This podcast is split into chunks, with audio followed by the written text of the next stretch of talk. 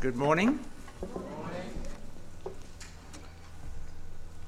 Spring is springing. The snowdrops and crocuses are out.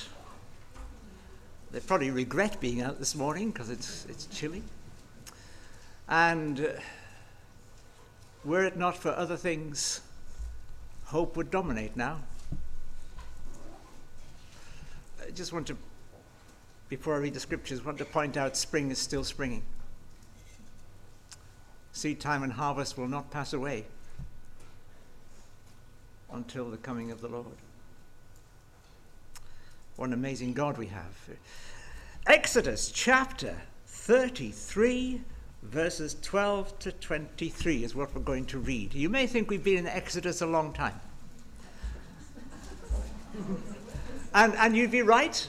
But you need to remember that the children of Israel haven't even started on their journey to the promised land yet properly.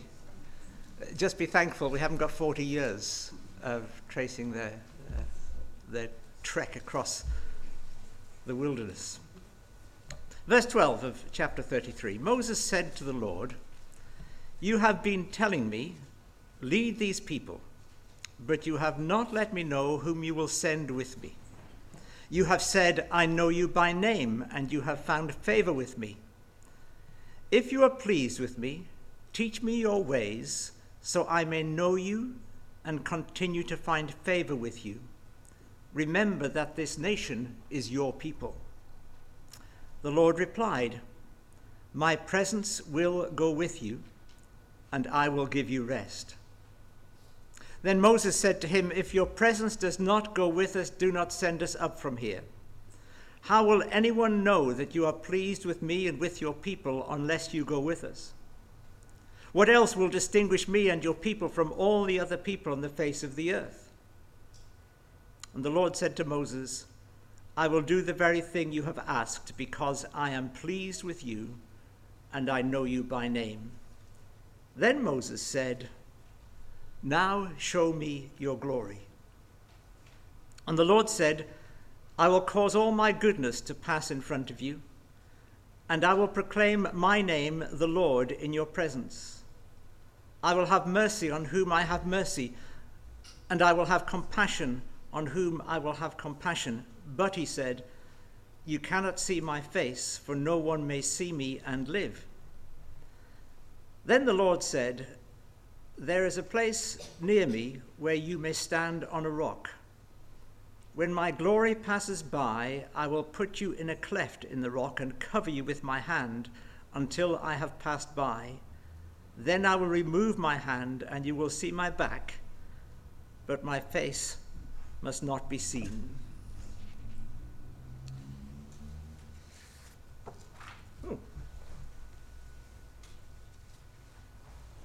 It's all right. I'm not taking it as a sign to abandon my notes, and uh, not yet, anyway. The Israelites have been at the foot of Mount Sinai for quite a while.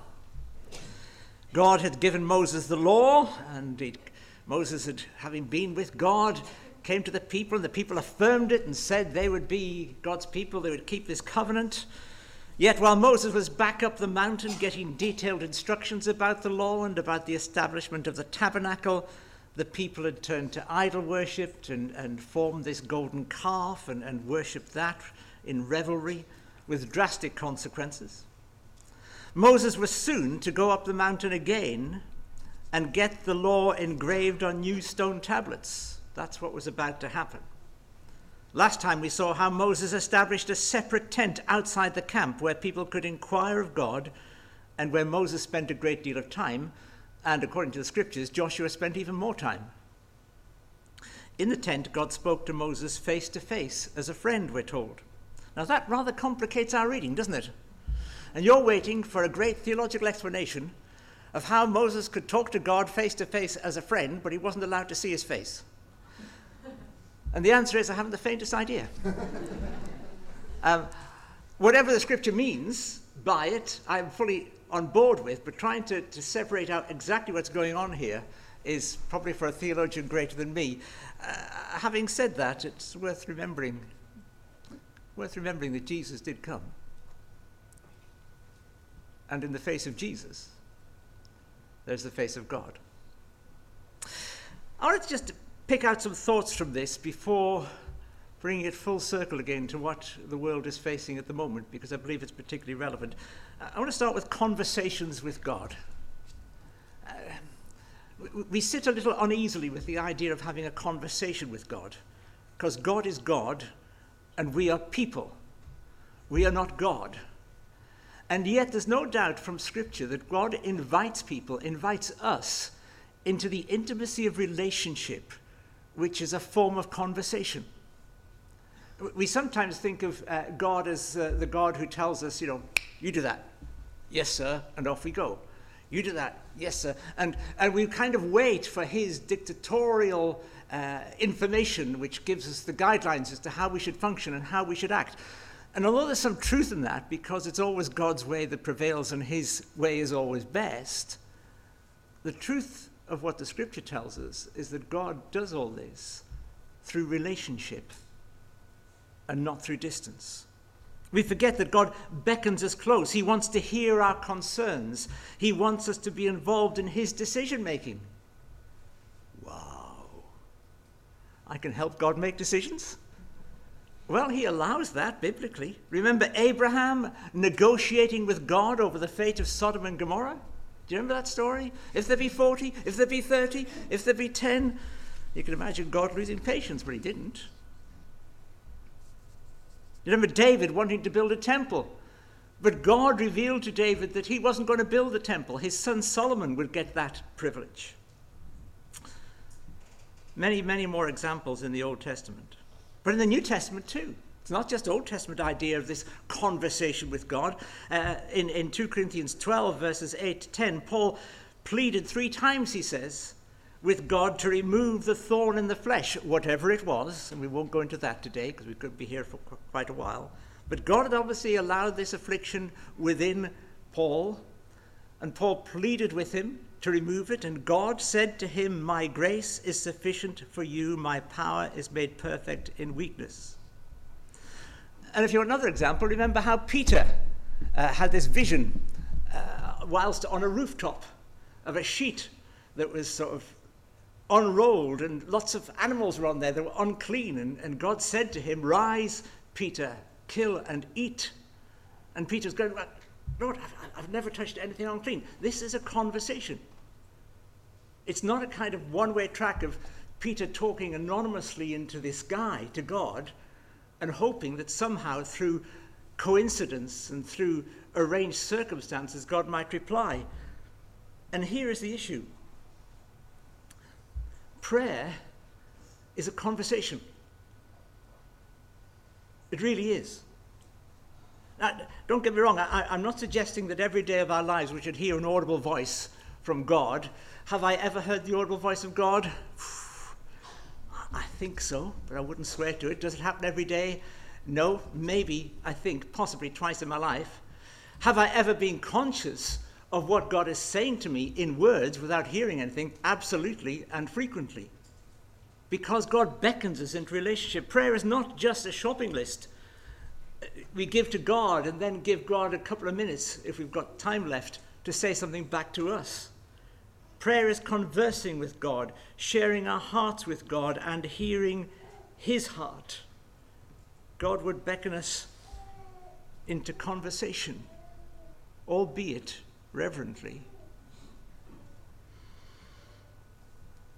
I'll come back to what's going on in Ukraine uh, towards the end of what I want to say, but it is when we are most deeply touched by something that we should come most strongly to God.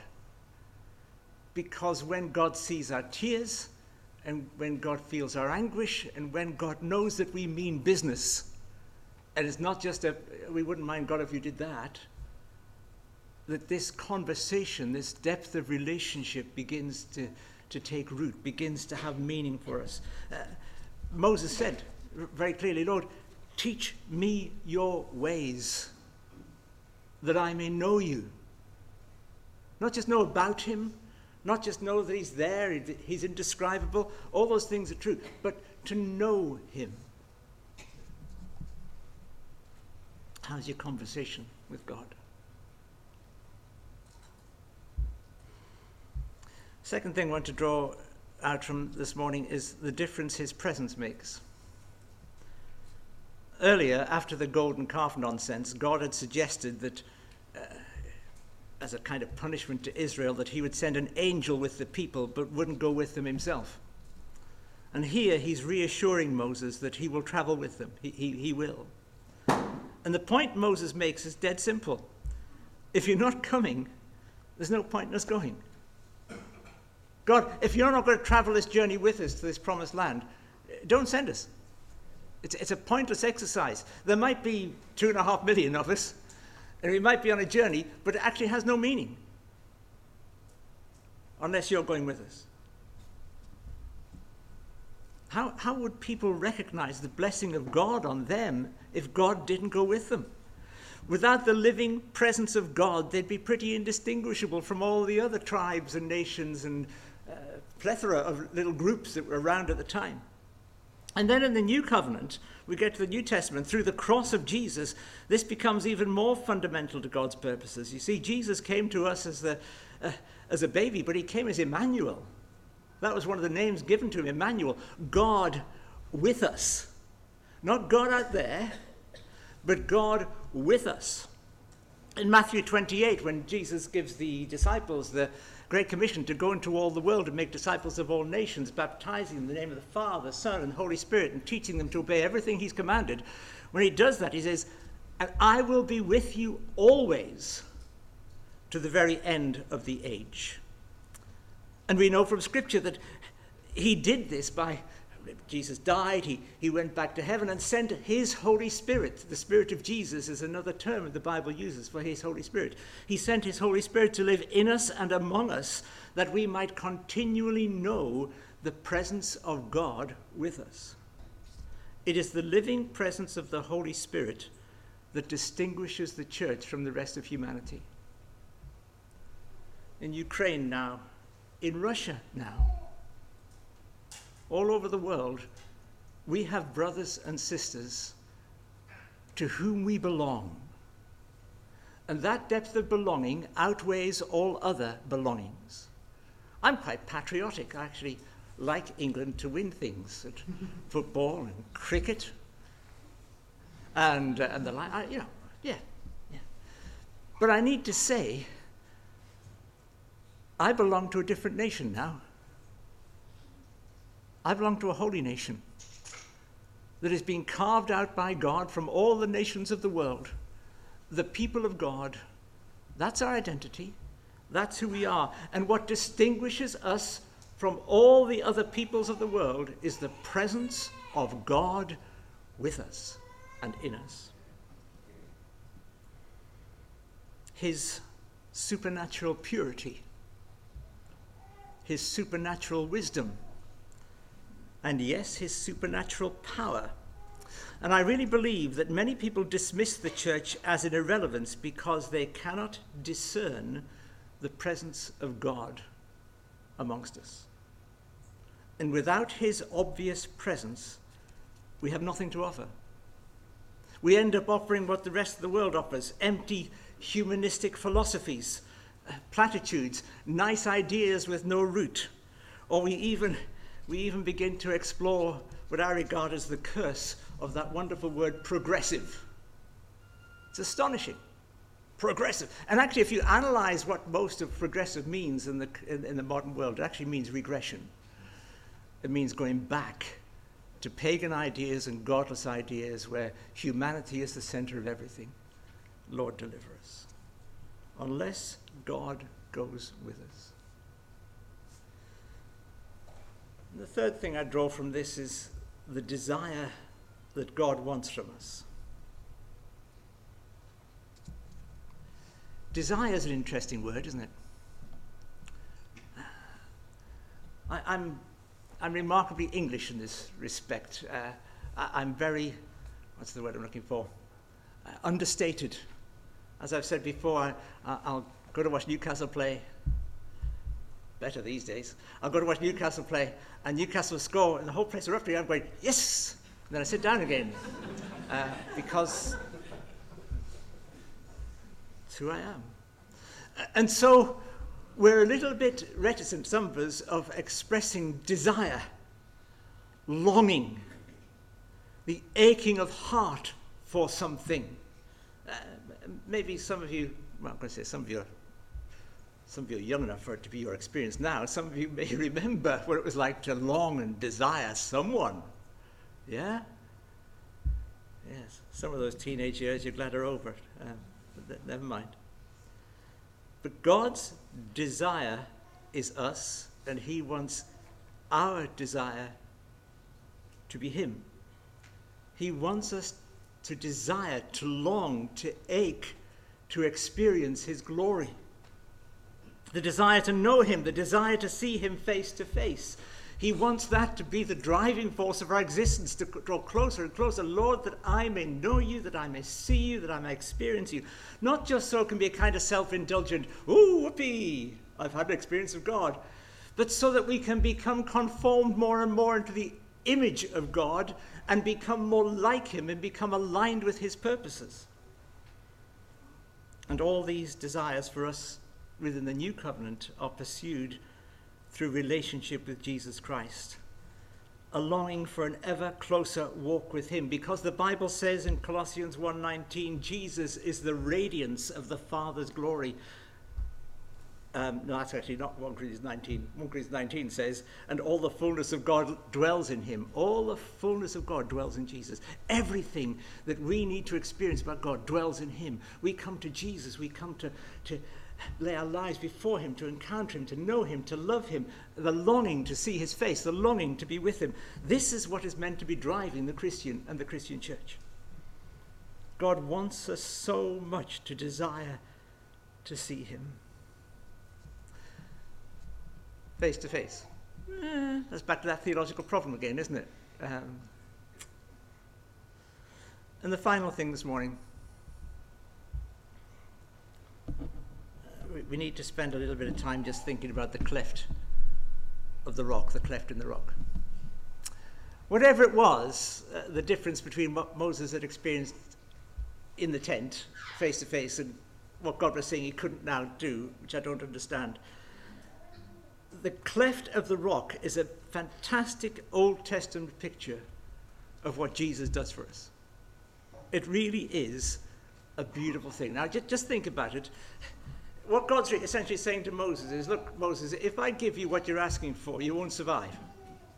If I give you what you're asking for, you'll be, if you like, shriveled up. You'll, you'll just cease to be. You, you, you can't. But I want to give you as much as you possibly can have. Therefore, I am going to provide a way for you. And I am going to protect you from what would harm you from me by putting you in that rock. Now, I don't know whether all this was happening in the tent. We're not told where this conversation was happening, but that's where he had these conversations, so maybe it was. But God says, near to where I am, there's a rock. You're going to stand on that rock, and I'm going to come. But then I'm going to put you in the cleft of the rock, in that, that little nook and cranny, the rock. Just at the right time, I'm going to cover you with my hand. I'm going to pass. And you'll see my back. Now, the, these are images which we're thinking, well, what's going on here? I don't understand. No, I don't either. If you find a, if you find a theologian who tells you this is plain and easy, they're, they're fibbing. All right? But what it is talking about is this relationship, this intimacy of coming as close to God as we possibly can, understanding as much of Him as is available to understand. Let me read to you Colossians chapter 3. This is the most beautiful, beautiful passage. Keep the idea of the cleft of the rock in your mind. This is Colossians chapter 3, the first four verses. Since then you have been raised with Christ. Set your hearts on things above where Christ is, seated at the right hand of God. Set your minds on things above, not on earthly things, for you died and your life is now hidden with Christ in God. When Christ, who is your life, appears, then you also will appear with him in glory. Your life, if you're a Christian believer this morning, What God has done, He's hidden you in Jesus. Not hidden in the sense of where have you gone, but hidden you in the sense of protection. We are clothed in Christ. We are placed in Christ. That's what the Bible says when we put our trust in Him. And that is our cleft in the rock. That is the place where we are secure, where we are safe, where we can encounter God's glory and know that God cannot harm us because through grace we are covered, we are protected, we are safe. Isn't that exciting? It's, it's absolutely mind blowing. This is what God has done for us. What grace is this? Undeserved? But don't you want it? I mean, yes, you've got it, but don't you want to experience it more and more and more? To know that we can draw as close as we want to, in, want to towards God now because we are covered by the blood of Jesus, by the sacrifice of Calvary. We're covered, our sins are gone, we are safe. The glory, the raw, awesome holiness of God will not consume us because we are hidden with God in Christ. Oh,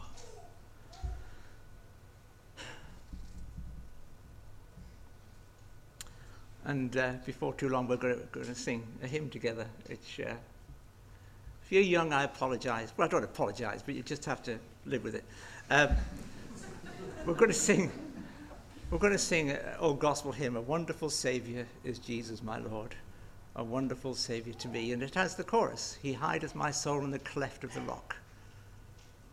That shadows a dry, thirsty land. He hideth my life in the depth of his love and covers me there with his hand. It's written by Fanny Crosby. And Fanny Crosby was, uh, was blind. She was a, a hymn writer, wrote lots of, lots of hymns. Uh, I nearly wanted us to sing this morning another one of hers, I Shall Know Him, but I decided that'd be too hard for you to, for you to learn if you don't know it. Uh, the I Shall Know Him one is interesting because Fanny Crosby, being blind, was asked at one stage what she most looked forward to about heaven, and she said, I most look forward to being able to see the face of Jesus. And she said, And I'll know it's him by the nail prints in his hand. And that's what that hymn is about. It's, it's fabulous, fabulous stuff. So before we sing the hymn, I just want to take this full circle again. What's going on in our world? I don't know. Is this the beginning of an end time scenario that will end up in biblical terms with Armageddon and all that that means? I don't know. I know it'll happen one day, and I suspect it can't be that long if you look at what's going on in the world. I don't know. But I do know that what's happening in Ukraine at the moment has a distinct danger, probably greater than any time in my lifetime, of becoming a far greater conflagration and becoming far, far more all embracing in terms of this world. Uh, my grandfather was uh, shipwrecked uh, in the First World War, survived. I wouldn't be here if he hadn't. uh, my father was called up in the Second World War, uh, the age of 18, and he was such a good cook they never let him go on uh, uh, overseas service. They kept him at the training camp to cook for the officers. I never had to join up, I never had to fight. And I long with all my heart that my children won't, my grandchildren won't. I don't know. And I can't be the only person here this morning who has that kind of nagging uncertainty in the back of my mind. This is what I want to say to you. Do not be afraid. He is with us. The God of glory, the King of kings, is with us. What will happen in this world, I don't know. Are there dangers out there? Of course there are. But let me tell you the fundamental truth about living as a Christian. Paul knew it. This is what I want us to leave you with this morning before we sing the hymn together. In Romans 8, from verse 31, it says this What then shall we say in response to these things? If God is for us, who can be against us? He who did not spare his own son, but gave him up for us all, how will he not also, along with him, graciously give us all things? Who will bring any charge against those whom God has chosen? It is God who justifies. Who then is the one who condemns? No one. Christ Jesus, who died more than that, who is raised to life, is at the right hand of God and is also interceding for us. Who shall separate us from the love of Christ? Shall trouble or hardship or persecution or famine or nakedness or danger or sword? As it is written, For your sake we face death all day long. We are considered as sheep to be slaughtered.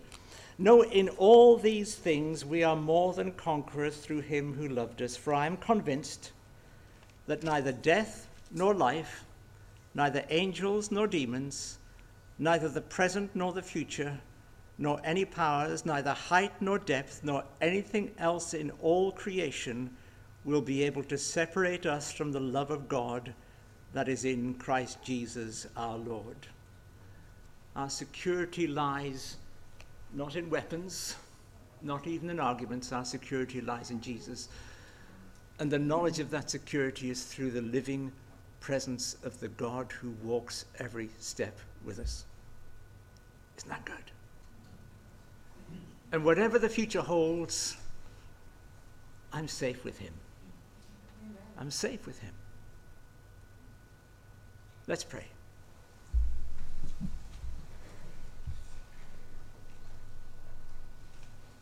Father, there's a lot about this story in Moses we don't quite understand, and things we'd love to ask you about, and I guess we do ask you about and don't always understand ourselves. But Lord, I thank you that Moses had a real, real desire to know you, and that you revealed as much of yourself to him as you could at that time. But thank you, you're also the God who continues to respond to people when they desire to know you and experience you. Lord, would you reveal to us today as much of your glory as is right? Help us to draw close, knowing that we are safe in Jesus. And help us to lean upon your strength and the security of your love as these uncertain days go by. In Jesus' name, amen. A wonderful Savior is Jesus, my Lord.